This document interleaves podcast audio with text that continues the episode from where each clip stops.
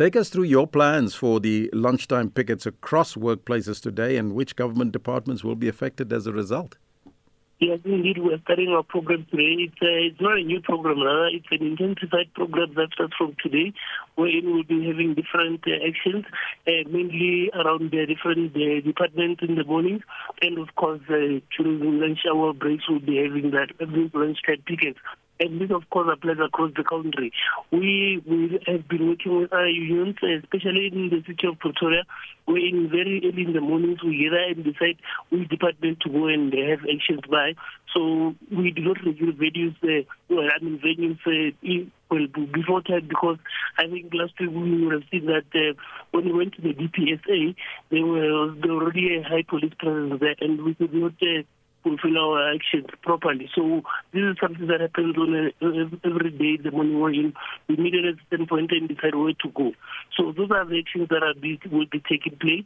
And I think uh, we have obviously mobilized our structures across the country where uh, throughout this week they'll be coming up with uh, different programs where these programs will be consolidated and leading into a bigger uh, form of event. Now, I think uh, one of the issues that has been raised especially in the media, has been the fact that you know, we are essential services and therefore we cannot strike. Mm. We would like to clarify that. Look, uh, we've got what you call, whatever the essential services, there's what you call a minimum service level agreement, which is signed into by government, by government, by both parties. And of course, in our instances, the, uh, well, uh, with the police, for for example, you've got those who are South African Police Act members. These are the ones who are essential, who wear boots, who are always on the ground. If you've got the uh, well, uh, public service act members, these are mainly the ones who deal with administrative work. Now, those ones dealing with administrative work are not essential services, and of course, this has been handed down by a concord uh, the between POPCRU and uh, and the SAPS some years ago. So as things stand, there is no minimum service level agreement within the SAPS or the DCS. But we can then categorically say, categorically say that uh, these ones who are public service act members have got every right to be on the street and march. And mm-hmm. of course, our members who are essential services, who are SAPS act members, can participate even when they are not uh, on duty. I see. Now, the strike has been somewhat characterized by some acts of violence and intimidation. There are four deaths that were attributed to NEHAWU's strike by the Health Ministry.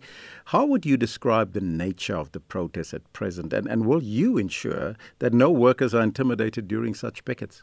We will not intimidate anyone. We think that uh, this, this is a justified cause. In fact, it's uh, for the best interest of all these workers that are within our cluster, our criminal cluster.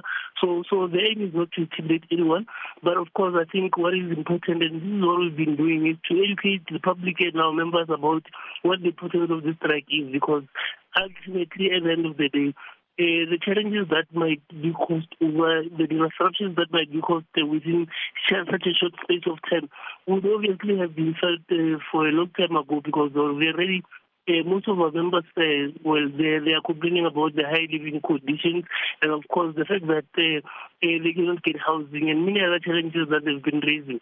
Over the past three years, they've not been getting any salary hikes. And, of course, this time around, you have a government that implemented unilaterally a 3% wage hike, which then creates a precedent that uh, anytime there are disagreements, a government would uh, probably do the same thing. So we don't want to allow that to happen. And of course, I think we've got a lot of uh, support and solidarity with uh, uh, the public as well. And you think that your lunchtime picket will achieve the desired results by convincing government to give in to your demands? It will be raising awareness, of course. I think, uh, like I said, that uh, we will be obviously making assessments throughout the week as to how impactful these mm-hmm. tickets have been. Uh, but, uh, and of course, uh, this will lead to further uh, actions being taken. We will obviously be making assessments and looking into what further action to be taken. But definitely, mm-hmm. one thing for sure is that we're not going to give up on this.